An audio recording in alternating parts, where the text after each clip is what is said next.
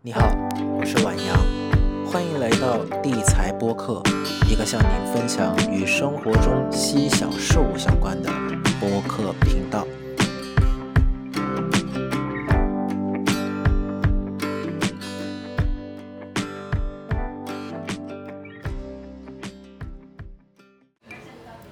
欢迎大家来到 The Guyness 播客。今天这一集呢，蛮特别的。我现在在河内环建湖区的某一家咖啡馆，蛮老式的一个咖啡馆。然后今天是我们节目开播以来首次有嘉宾上上节目，然后也是首位，呃，让我可以算是抛开越南语的包袱哈，纯华语的访问。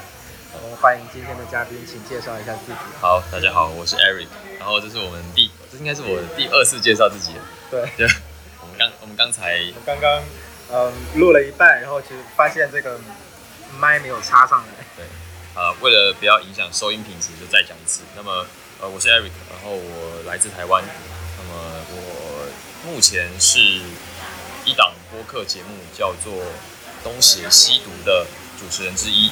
那我们这档节目是，呃，算是社科人文类的读书节目，顺便在这个频道安利一下我们的节目。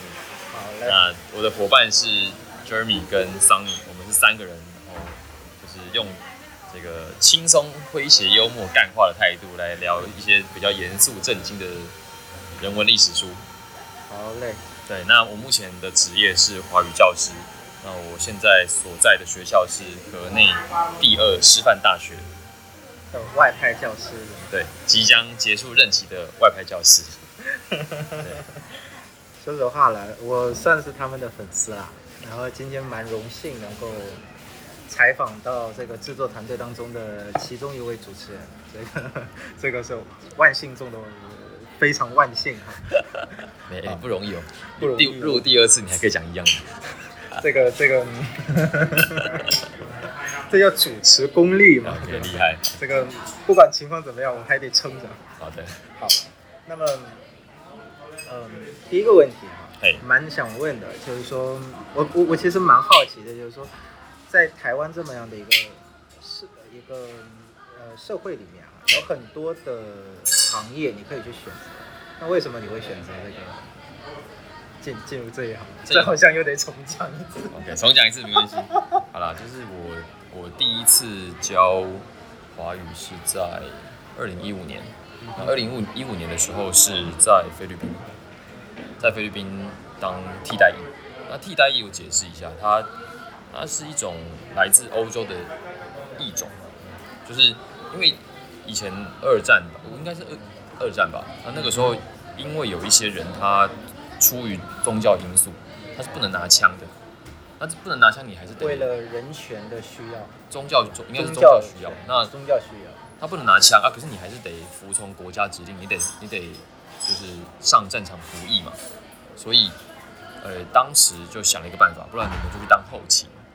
哦对那像这样的后勤的概念，后来就延伸到你可以去参加其他的社会公益的事情的事情来取代你的兵役。哦，那后来在亚洲就有一些国家，像南韩跟台湾都有这种这种叫替代役。替代役。那所以我们是不用进军营的，我们只有简单的两周的呃新兵基础训练，在台湾的成功岭，呃，就是每个男人大多数的台湾男性一生都要去一次的地方，对去被人家当狗。啊，对对对，就是那个地方非常的呃，脏乱差吗？除此之外还是非常的威权体制的地方。就是军事训练就是这样子，我把你当人看。呃，好险只有两周了就是。要你服从你。对对对，那两周结束之后就把我们派到教育单位，就是他派我们到台湾的民传大学，那教我们怎么教外国人教中文。对，那也是两周的一个算是专业训练。那完了之后呢，就把我们派到马尼拉去。那我们就是在马尼拉的中国城里面的一间华文学校。双语学校。对，那那个学校就白天是上英文课，下午是上中文课。我们是负责下午的中文课的教的教学。那我们的学生就是所谓的黄皮白心的菲律宾华侨。啊，菲律宾人。对对对，那是这样，就是菲律宾的中国城是最早的中国城，然后菲律宾的华侨以前也是会说中文，他们主要是福建移民，呃，讲的都是闽南语啊，闽呃福建话。福建话对，因为福建话跟闽南语还是有一点有点不一样概念上不太一样，所以他们讲的话百分之七十我能听得懂，呃，百分之三十就是有一些他们比较当地特殊的用语，那个我就要猜一下。那么，呃，七十岁左右的这些老华侨，他们的中文说的是没有问题的，那四十几岁就有点问题了，四十几岁的就只会讲福建话跟。他们当地的方言 Tagalog 跟英文，那中文就是点缀，能可能四十岁的人能听得懂，但讲是讲不太出来的。好，那到了我们学生这一代，就十五、十八岁，基本上就是不会讲了，他们也没兴趣，因为从小就是英文 Tagalog 加福建话，加福建话，所以中文对他们讲可有可无。然后菲律宾又曾经排华，就是不是排华是呃。就是对减减少减少对华语的华语教学时数，然后再来是环境的确不一样，所以呃我们学校比如说一个年级有两百个人，可能能够跟我用中文聊天的不会超过五个，我说学生。我其实我听你这么讲，我觉得我还蛮是我还蛮比较好奇的哈，就是说比如像比如说像我们这些。在国外的中文系，我们算是比较喜欢这一门语言，所以我们会主动去学。但是像他们来讲的话，他们就没有那个动机，他们是被逼的，就是家长觉得哦你是华人，华人，那应该要会会点华语是吗？对，明明你自己不会，明明你自己一知半解，但是你就是要会，所以就是把小孩送去。也讲的乐乐色色的，然后你你还逼着我们要去学。那另这是一原因之一啊。第二个原因是，呃，像那样子的双语学校，一般的菲律宾小孩子是读不起的。哦。就是隔开来。对，就是我的，我不希望我的小孩子跟纯菲律宾人混。对。那我们学校有没有菲律宾小孩子？有。但是主要是非华混血，看起来比较像菲律宾人的那一种非华混血。但其实算是血统里面还是有一半的。华人华人血，对对对，那情况蛮蛮像那个马来西亚那边大马那边，呃，是吧？我觉得状况类似，但是实际操作起来又不太一样。有可能是不一样，因为因为感觉马来西亚那边是更排华的，就是他们的华人更团结，他们在办教育是办的比较到位的，所以马来西亚人会讲中文的比例非常高。可是菲律宾没有，它只是软性的减少你的教学时数而已。但其实我觉得，像大马那一边的的叫做的那种呃方式的话，我觉得是有点不太好的，因为它有点是你身在曹营心在汉那种感觉，就是你还是要你还是想把你自己跟这个社会中对隔开的那种感觉，不好吧？我我觉得，可是你要想哦。就结果来看，马来西亚的中文教育是比较成功的。是，那从这个方面是比较成功。但从社会融入来讲的话，是正正因为正因为族群上的一些问题，导致了他们比较壁垒分明，所以他们在保留自己的中文语言的这个工作上是做的比较好的。但是相对来讲，菲律宾好像没有这么强烈的需非华冲突，因为。我们刚才虽然说非华非华，可是长远来看，菲律宾从唐宋以来就一直都有华人移民进进到菲律宾。那你说真的有纯菲律宾人吗？其实比较少，少。包括连他们的总统黎查，呃不，他们的国父黎查，都有非华的血统。然后他们的呃历届的总统，比如说像现呃上一届的马克那个。杜特地，他都多少有一点，多少有一点华华人的血统在里面。对，那以上当然是比较还没有经过查证的发言。不过我印印象中是这样，是这样子没错。我们们这个节目反正就不太严谨了，毕竟是个聊天节目，就大家大家不严谨也是没事的，对那科学科研。对，那这个是呃菲律宾跟马来西亚一个比较大的区别啊，当然是政策跟他们自己的一些族群问题。那我印象中菲律宾好像没有出现过像印尼或者是越像南，越或者是像大马大马这样子比较明显的排华的排。华的现象，对对对对。哇塞，蛮。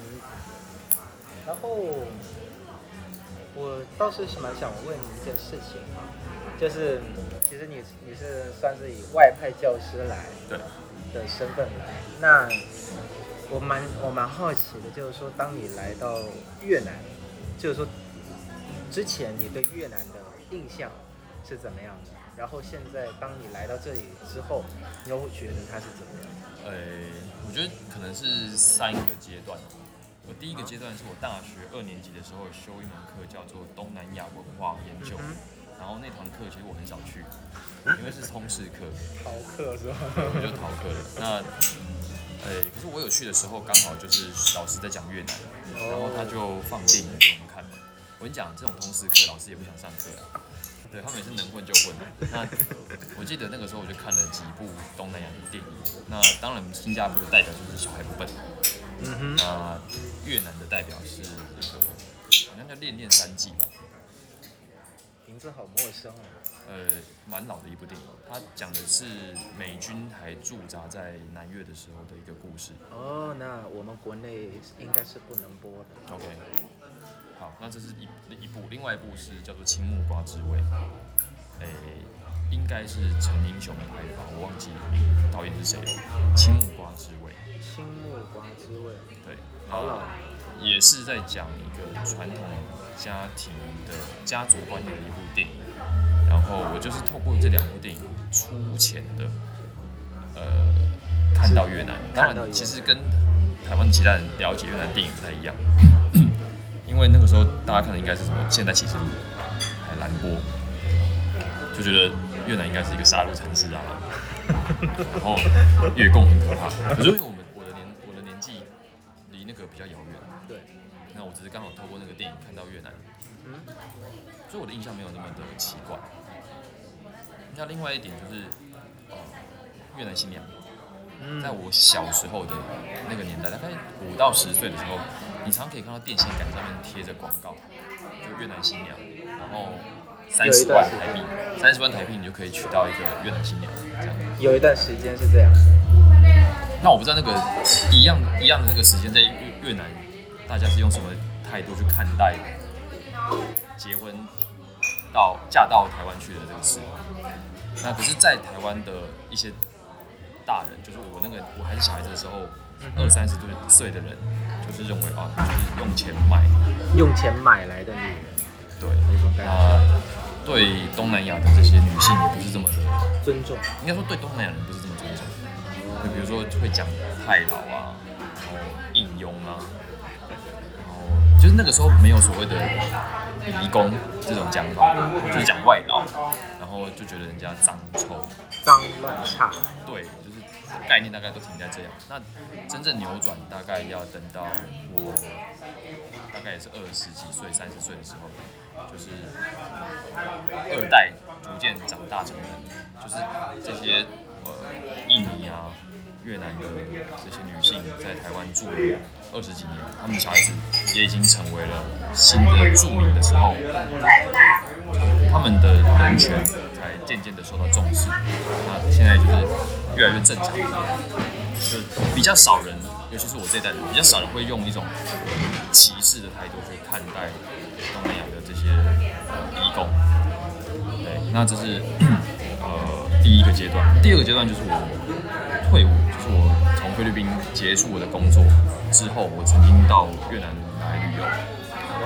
呃，那个时候是一一个月，那我是跟我的朋友，全部去了一遍嘛，河内、胡志明所所有省份去一遍嘛。从南到北啦，就是从胡志明进，然后从越南出，就从我从那个友谊关到广西的，就是从南这样一路串到北这样。当然也不是全部的城市都去，因为那个越南实在太狭长了。对，然后交通，假设你要这样都是透过巴士，那其实花蛮长时间的。就越南不是大家经常会以那种叫做担子，越南的国土就就有点像一个担子一样，两头两头比较大，中间就像个那个那一根棍子一样对。我，哎、其实我其实看到越南领土的时候，我就觉得很纳闷，就是怎么会有人这样子在扩张领土？照理来说，你不是应该就是整个中间应该要扩大吗？对，其实这个算是以我们以我们哈、自己在学校学到的越南史来讲的话，这算是一个演进的过程，算是一个演进的过程。然后其实刚开始的话，越南只是北部这一块的这一块就是越南，然后后来是经过了大概是上千年左右。是后面才会有把把后面的那一部分中部还有南部是直接到现在的那个最南端的那个地方给并进来，成为越南。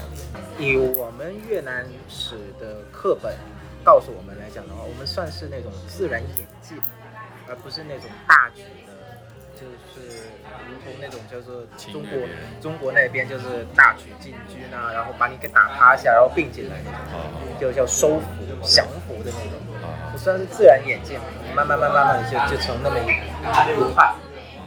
对，，OK，那这个当然也是学呃政府为了要自己的国族叙事需要所所提供的一种讲法吧。嗯，我觉得可能吧。反正我们越南现在，跟你讲一下我们越南的国情吧，算是我算是学过历史啊，啊，就是、嗯虽然说初中的历史我没有上，但是高中的历史我还是要学的，我还是要学的。然后以我现在包括包括学完了整个什么党的历史之后，我我自己是那样的感觉。我算是一个爱国的人，但是以我以我对自己国家的这个的这个故事来讲的话，我觉得有一种叫做，就是让这个故事变得通顺。嗯嗯嗯，因为我们越南算是 算是一个一块不怎么不怎么吉祥的地方，凡凡是过一段时间就开始打仗啊，不断的打仗。以现在的故事来讲的话，是不断的打仗，OK，就是不断的有人来嘛，有有野蛮人来，有北方的来，有海上的来，然后好像有西方的来，想要占领这个地方。对所以要不断的打仗来保卫自己家园嘛。但是，所以呢，我们越南的历史算是断层非常大，比如说是，包括我们像像我们，我们现在越南史是打仗的历史是很是很详细的，打仗的历史哦是很详细，但其他方面，比如说是文化这一方面的，就有点不太清楚。就是资料很少，或者是你，或者是没有资料让你可以去佐证的那种。所以，比如说像我这一次啊，我我正在准备一个去一个国际比赛，对，然后呃，这个国际比赛你要准备一下服装嘛，你要穿一下你自己国家的服装。那我自己呢，算是我自己在想，就每年都大家都穿那个奥带对，上去，我觉得男生不是奥黛，男生也是，男生有男生款的，对，也有男生款的奥带，嗯但是我觉得每年都这样穿，好像会让别人很审美疲劳。OK，你明白我的意思吗？就每你每年都看到同样的款式，只是换了个颜色而已，对，会很审美疲劳。但是后来我我我想说，我要不要就以那种皇家对，然后以王朝这些皇家的这个衣服的制式为切入点，去找一些这个这个皇家当时穿的那种衣服好，来做一些改变，做一些革新。但是当一一旦你深入，你进了一个坑之后，你会发现，除了阮朝，阮朝是最后一个王朝，对，呃，记载的还比较详细以外，那其他之前前面哈，你就会觉得你看到的所有资料都是零零落落，就是很不完整。然后甚至有些有些资料，你为了让你的这一套服装呢有更多的说服力，你要深入的去了解的时候，会觉得很多资料甚至还还会冲突。嗯，对，甚至有一些资料还会与中国那边的官服、朝服，就是说好好似是一模一样。那这样搞的话，会会让我觉得，会让我就是说，当我穿这一套衣服上去，我我应该如何讲好这个故事？啊，难道我要承认这个这这种衣服是从中国那边来的吗？而且现在越南是在不断的要证明自己是中国。对，不不不受中国影响，不是中国那边的游游牧过来的那种，游移过来的那种民族，所以蛮我所以呢，就是说以以我自己来看越南的的历史的话，我觉得现在各个历史学家，当然他们也是。但是也算是他们蛮努力的，在讲讲好讲完整一个民族的故事。那个要讲一讲，它里面是咖啡，下面最下面是咖啡，哦，对？所以你可以，它上面是用那个蛋液，就是打到很稠的一个甜下面是咖啡，所以你你要喝到咖啡味，要得你得这是很苦是吗？对拌拌匀才有。这个我在品尝这个淡咖啡了，虽然在河内蛮长时间的，但是 还没喝过，还没喝过。搞什么？搞什么？不算这个河内人啦，我是海防人啦。所以这个真的只有河内有啊？这个真的只有河内有这个是河内的特产，哦。其他地方没有。真的算是河内特产哦。它算是一种鸡蛋拿铁，我是自己是这么觉得。你好歹要，你好歹考进国大的时候就要喝看看了。哎呀，好忙哦。你们是不是很少，反而很少进老城区啊？是我们那边，比如说我今天在这里约你，嗯，我要我从我家到这边是十公里，这蛮远的。可是我以前的一个观念是觉得，哎、是不是，呃，在国内生活的人，多少都还是会到老城区来，至少不一定会来走一哦走干嘛？结果没想到，我问到的很多人都没有。很少来。没有，老城区是旅游区了。我们我们我们的语境中，我们也会经常会这样讲，算是呃旅游区。然后因为大家大家上班，然后各种各样的太累了，你还要搞什么九九九到十公里左右，你才能够进到这里。然后像我刚来这的时候，我不是跟你讲那个那个这叫什么强交通强制综合症。哦，大家会很疲惫这件事情，因为他要找路，然后要找那个停车的地方，哦，真的蛮累的。那好吧，因为我们就是一个外地人，越南我也看不懂几个。那唯一最信赖的就是老城区，对，对，然后最想来的也是老城区了，毕竟就其他地方就是一个很城市的景象。对对那你换了字幕，其所有的地方的城市景观都差不多的。就其实越到外面，越到外围的话，对越像是呃新城，对啊，就根根本就没有老城区什么。其实这里面这里面政府也是有下一些命令，就命令你不能够改建哦，这些老房子，因为如果再改建的话，那就没了呀。就失去了一个观光资源。对。而且说实话，国内因为经过了那两次战争，抗法和抗抗美的那两次战争的话，其实嗯留下的东西也没有多少。哦，对，真的就是真的就是有点像柏林的那种，就是说战争摧残，就真的把所有东西给都给拿都给拿掉了那一波带走，啊。一波带走。对，就真的是，所以那我还有还有第三个第三段，就是这一次你来越南，你觉得那对第印象如何？呃，就是到二零一七年到越南那一个月，就亲身感受，就觉得那个时候就觉得哇，交通还是很混乱的。就是刚到胡志明就觉得哇，这个地方有这么多摩托车，就都不戴安全帽。那到河内之后也是一样，啊，啊、这是交通状况。第二点是有过潮湿，非常潮湿，然后下午很常会下那种突如其来的雷阵雨。那下讲对了，对一下就是可能一个小时，然后下完之后就是才会舒服一点，然后大家大家才会出来。对，那第三点就是呃你在老城区会看到很多的祠堂跟一些会馆，还有一些庙，然后他们门口有大量的楹联，就是写汉字的楹联，那是南字吧？汉字汉字汉汉字啊汉字居多，因为都能看得懂。对对对，汉字比较多。对，那当然会有一点哦，这个有一些遗迹感，就是你你你可以知道说以前这里真的是有在使用汉字，那是属于呃汉字文化圈的一个部分。对对，汉文化圈嘛的一个成对对对。对对。那但是这当然是印象比较深刻的啦。那此外当然就是哎，那个街边小吃怎么吃都好吃。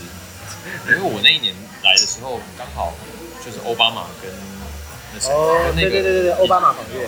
跟跟现在已经自杀死掉的那个呃波登波定，哦，对，那个美食家。对，那他们刚好就跑到河内的一间餐厅吃猪肉米线，猪肉米线，对对对，然后烤猪肉，就是叫混甲混对甲，，卤甲。对，那就突然就红了。这个有有些人真的跑专程跑去他们吃的那家店，我自己觉得不用了，因为我觉得其实每一家都蛮像的。我觉得，我觉得当时那那一段时间过后啊，是奥巴马真的是成为越南母甲的代言人的那种，连我们学校附近不会讲英文的那个大叔，都是奥巴马，奥巴马，对对对对对。奥巴马不用钱啊不掐。对，他们都知道。然后我个人也很喜欢那种酸甜口味对，那那段时间还蛮常吃的。啊，然后再来是，我觉得这边的街边的食物，有这种米线、米粉，跟我们在台湾吃的真的有很大的区别。对，对。那我后来想一想，我觉得首先是因为这边的米线、米粉应该都是现做的，那应该会有专门的供应商，就是他可能供应了半个河内的摊贩，他可能每天早上三四点起来送，就是你要多少我就给你们送多少来，那都是新鲜现做的。那台湾大部分都是用那种干燥的油粉去泡出来的。对对所以那个口感会差很多。然后再来是，呃，就算是越南人到台湾开店，他多少在心理上还是会想要融合台湾在地口味。对，那可是对台湾人来讲，我就不是要吃这种在地口味啊，我就是要来吃越南口味。那我们今天才在说，有一些越南店家，他在台湾还会加台湾特有的调味料，像红葱头。那我不是来这边吃红葱头的，你知道吗？我就是来吃越南的那种感觉的，所以就有点不伦不类。对，那所以在这边吃到这边在地的这种小吃，还是蛮蛮喜欢的，对，蛮喜欢的。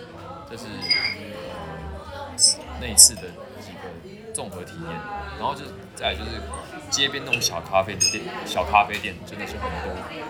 河内算是世界上咖啡店密度啊，算是数一数二的城市，真的算是。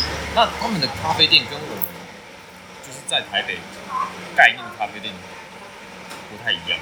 对，不一样的地方在于，他们真的是这样在喝茶的，就是它有它有点像茶馆就，是街街边你坐着，然后在那边没事干，划手机聊天干嘛的，就喝一杯咖啡。我觉得台湾的比较分流了，正正式一些，呃，台湾的正式的。它它台湾的咖啡店主主要在于环境要好，哦就是不管你是便宜的路易莎，还是星巴克，还是很多那种独立小店，环境绝对是最重要的。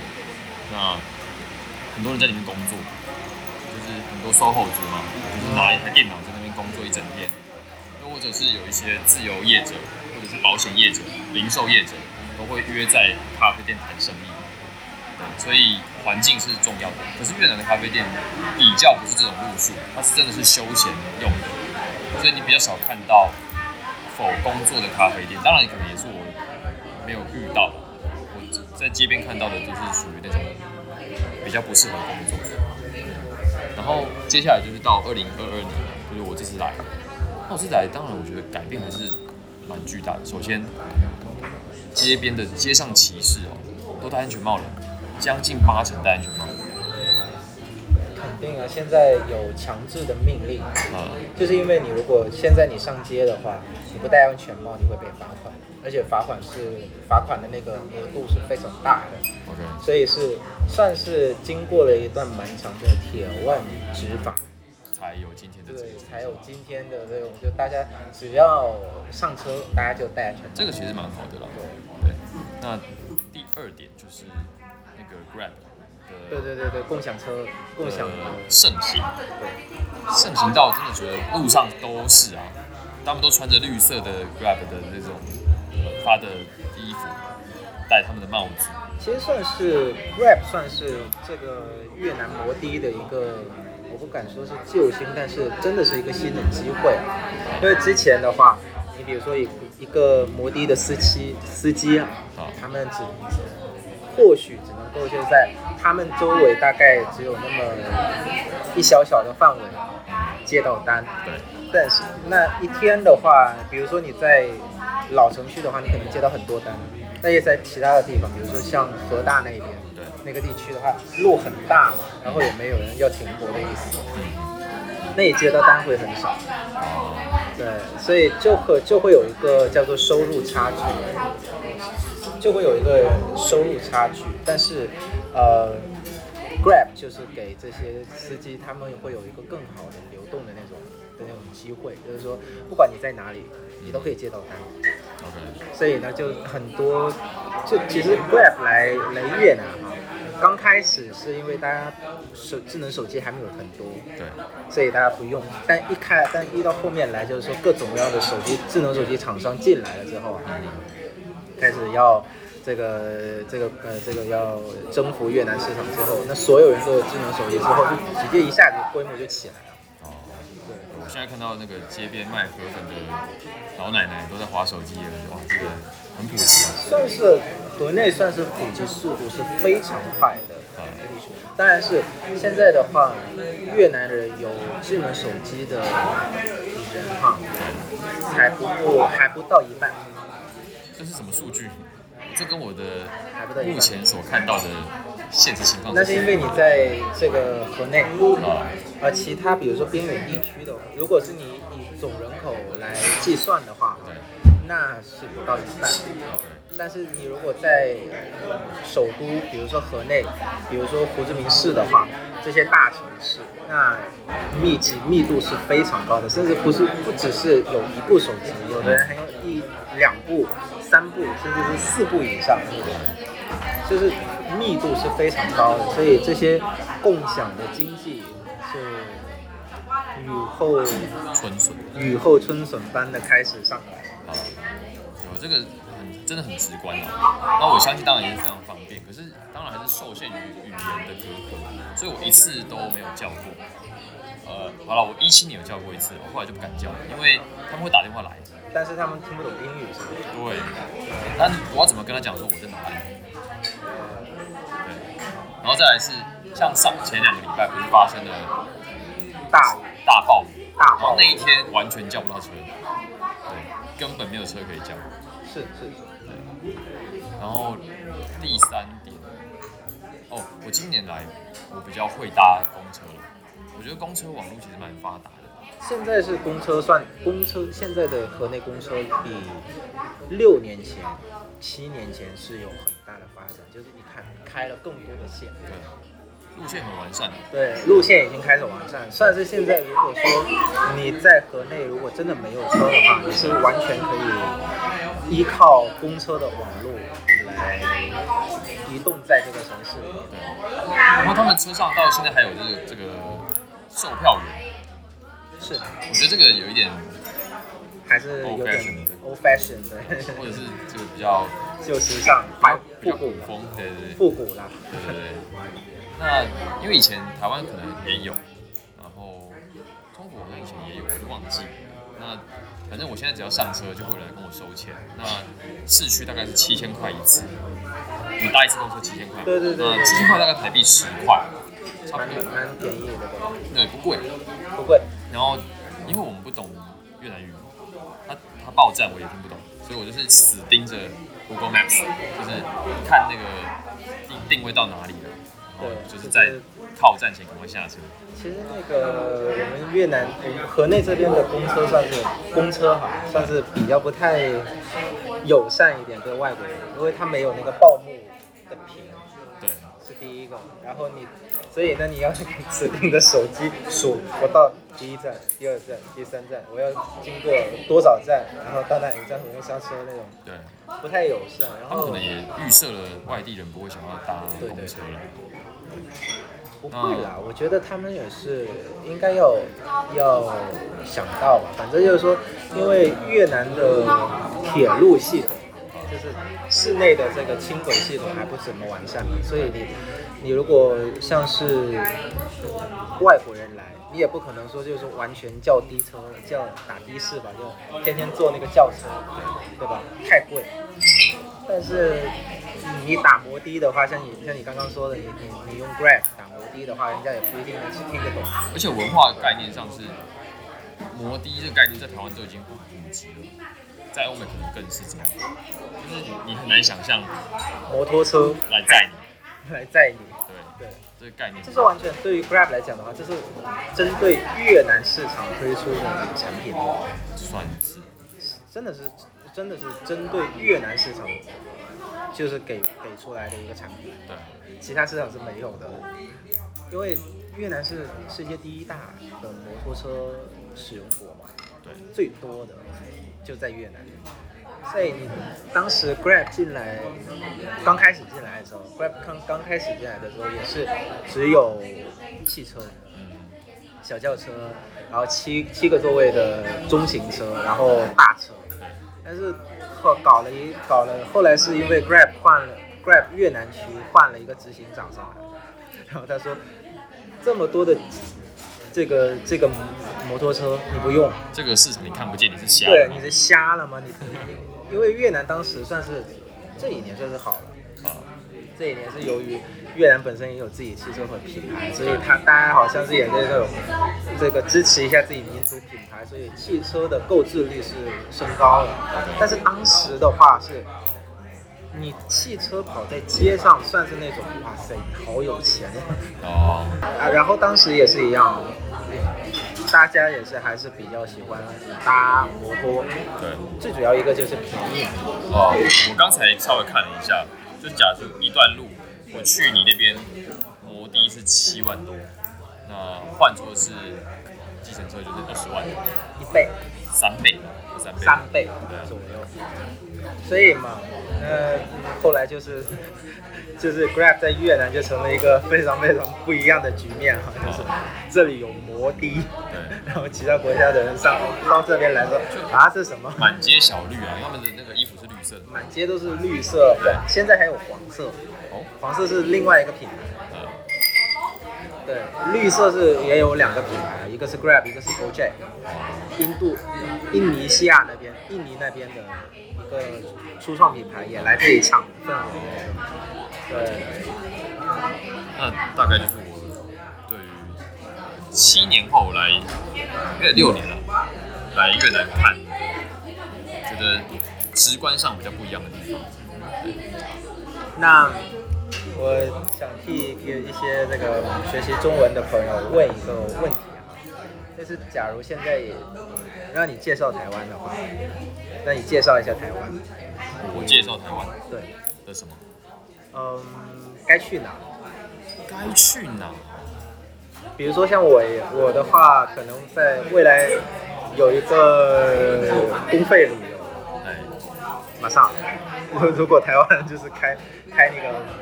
开放那个边境的话，应该是不久。那我应该去哪？你说，那你看你有多少时间？一周的话，一周的话，可能我觉得铁路环岛是一个还不错的。铁路环岛，不错的行程。从哪里？就是基隆吗？呃，不用，是从台北出发，因为你一定先到台北嘛，对吧？那么台北你就几个大的点先去啊，比如说故宫嘛。故宫，台北故宫，然后西门町嘛然后，像以前中国游客很喜欢去一零一，我是觉得一零一可去可不去啦，它就是一个高楼嘛，那 一零一，对，就看看就 OK 了。那就是台北的几个景点结束之后，那可能就是西部可以走到，比如说台中或者是台南，台南，对，那这个是可以用高铁就完成的。对，那接下来就可以搭那种铁路走南回到呃台东、花莲、花莲东海岸，因为刚好台湾是两个板块交界，所以这个海岸线是非常的壮阔的。呃，这种这种壮阔的风景，好像还真的比较少见。可对，所以参观一下。对，所以东海岸是蛮值得，就是花个两三天去看看，然后搭搭这个铁路去，然后也可以在花莲就是搭那种赏金船，就出海去看鲸豚，就是鲸鱼跟海豚，然后还可以从船上看台湾的清水断崖，对，那这个是我觉得自然风光上还蛮值得推荐的一个行程。那最后一个问题，最后一个问题。因为你也去过中国，我也去过中国，但我们我还没有还没能去过台湾了。那你你就是台湾那边的人，就是这是嗯我想送给我们系里面的所有朋友的一个问题了。那大家现在因为是中文系嘛，那考虑到后面应该是还要上硕士，嗯以及上博士，甚至有人会上到博士这样的课程。那以你来讲，对比中国与台湾的话，你觉得哪一个地方更值得去？哇，这个坑很大个啊，很大个坑啊！不是啊，你这个这个问我实在是不太准啊。嗯，我是觉得不太准啊，因为这个真的涉及到了你的目的嘛，涉及到目的论的话，就要看你能够申请的奖学金，因为你大部分人应该都是申请奖学金，台湾其实也不少奖学金，那我相信中国那边还有就越南都提供了不少钱，那你是什么目的要去？是因为我我我我先先讲一下这个前情提要，前前情提要就是说，这个奖学金是你可以去选择，对，对，甚至是你你可以去选择中国和台湾嗯，两方面，你到底要选哪一边的奖学金？一般是因为只有二选只能二选一了，就是你不可能就是两边你都选，当然当然，这是不行的。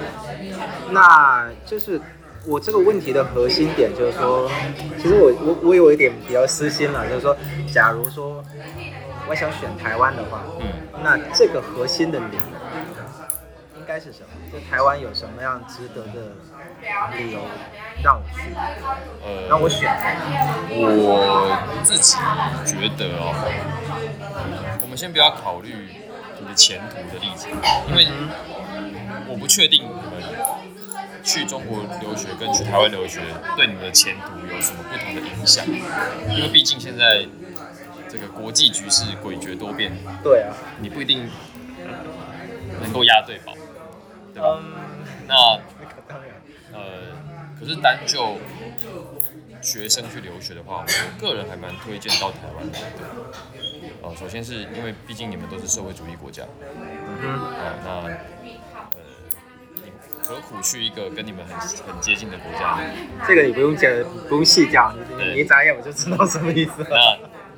那呃，在台湾就是相对来说是学风比较自由开放，对，就是比较没有一个没有主旋律，说你一定要学什么，或者你不应该学什么，你想学什么你就学什么，没有人管你的。对，那你到你到台湾之后，你你想要跟谁学习，你想要看什么书，完全是自由的。对，那我觉得学校的态度相对的来讲呢，会比较和善一点。对，我自己曾经在中国有交换学生，我知道那种行政体系的对比，就是我觉得台湾的行政体系相对来讲还是比较和善，比较友善一点。比较友善一点。那呃，我觉得光是你可以感受到不同的气呃气氛，这点就是还蛮值得推荐的啦。对，但没有一定说台湾就比较好，因为我觉得一定都还是有各有擅长。只是你叫我是私心推荐，那我可能会推荐到台湾来。有一个就是其实以我自己听哈，我们是我们系里面算是最多的理由啦，最多的理由就是不想选台湾，是因为繁体字。哦，那你对这个问题有什么看法吗？繁体字一开始的确是个问题啦，一开始。像我一开始接触简体字跟拼音的时候，我也会觉得有点烦。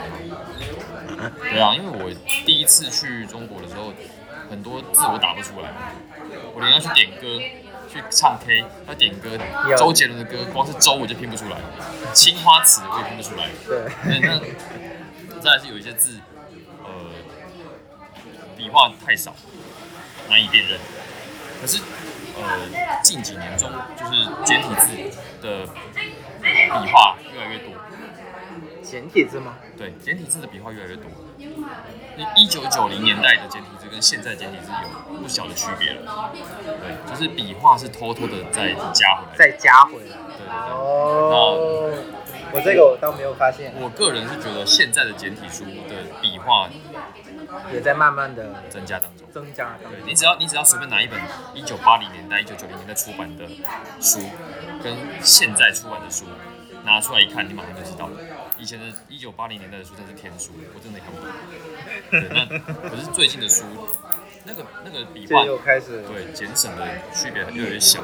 然后再来是，呃，我不觉得这是一个多高的门槛，因为简繁体字的区别既然那么小，那再是，呃，它真的有到很大区别的字没有太多。对，比如说。我我现在能够想到你完全认不出来，就是庆祝的庆，没有啊，还有国家的国，但是我就可以那个，对，那可是这些东西只要花一点时间，马上就能够克服了，对，那我觉得这不会构成你学习上的太多障碍，你可能写不出来，但是久了你就是认得出来，我是认是可以认得出来，对啊，那基本上语言是能相通的。对，所以我不觉得繁体字是多大的困难。还有，大家会，大家会有一个另外一个理由哈，就是觉得到那边你应该还得再通一下这个台语。呃，我是觉得这个倒是没什么必要，很多很多欧美旅客都敢来你。这个人家英文都通了。你都会讲中文，你已经比他们强很多。对，然后再来是你说有一些呃乡下地方的老人家不会讲，不会讲中文，只会讲台语。那我觉得你会遇到的比例也不是这么高了。那再来是他们不会讲，但他们听得懂啊。他们听得懂中文啊，所以你跟他讲，他还能够知道你在说什么。他可能回答的时候你听不太懂，但除非你是自己一个人。出门去玩，否则跟你同行的朋友里面，一定也有人可以帮忙解决这个问题。那我觉得这个不是什么太重要的的障碍。我有一个朋友是日本人，他一句中文都几乎是不会，他就赶去原住民部落，还不是玩的好好的。对对，所以我觉得这个还好。听你听你讲完之后，我觉得这个有点是什么？有点是说他们这个他们只是不想去而已，所以在努力的找理由。对啊，我觉得这个就还好啦，这个还好。好，非常感谢 Eric 老师今天上我们的节目哈。那这也是首集 The Guy in the Podcast 录到将近一个小时的。真的吗？真的，我这个节目因为这个由于。内容还是太单薄，所以时间还是不太长，哦不是长的播客节目。这是首集突破，一个新的突破。感谢呃艾瑞老师今天的呃到访，希望可以，如果未来的话哈，来到台湾有机会的话，我会我我想可能会再访他一次。好哦，那如果更可以的话，那访他整个团队也是可以的。没问题，没问题。好，那谢谢大家的收听，再见。拜拜。最后，愿今天的节目内容能够对你有所帮助。感谢您的收听，再会。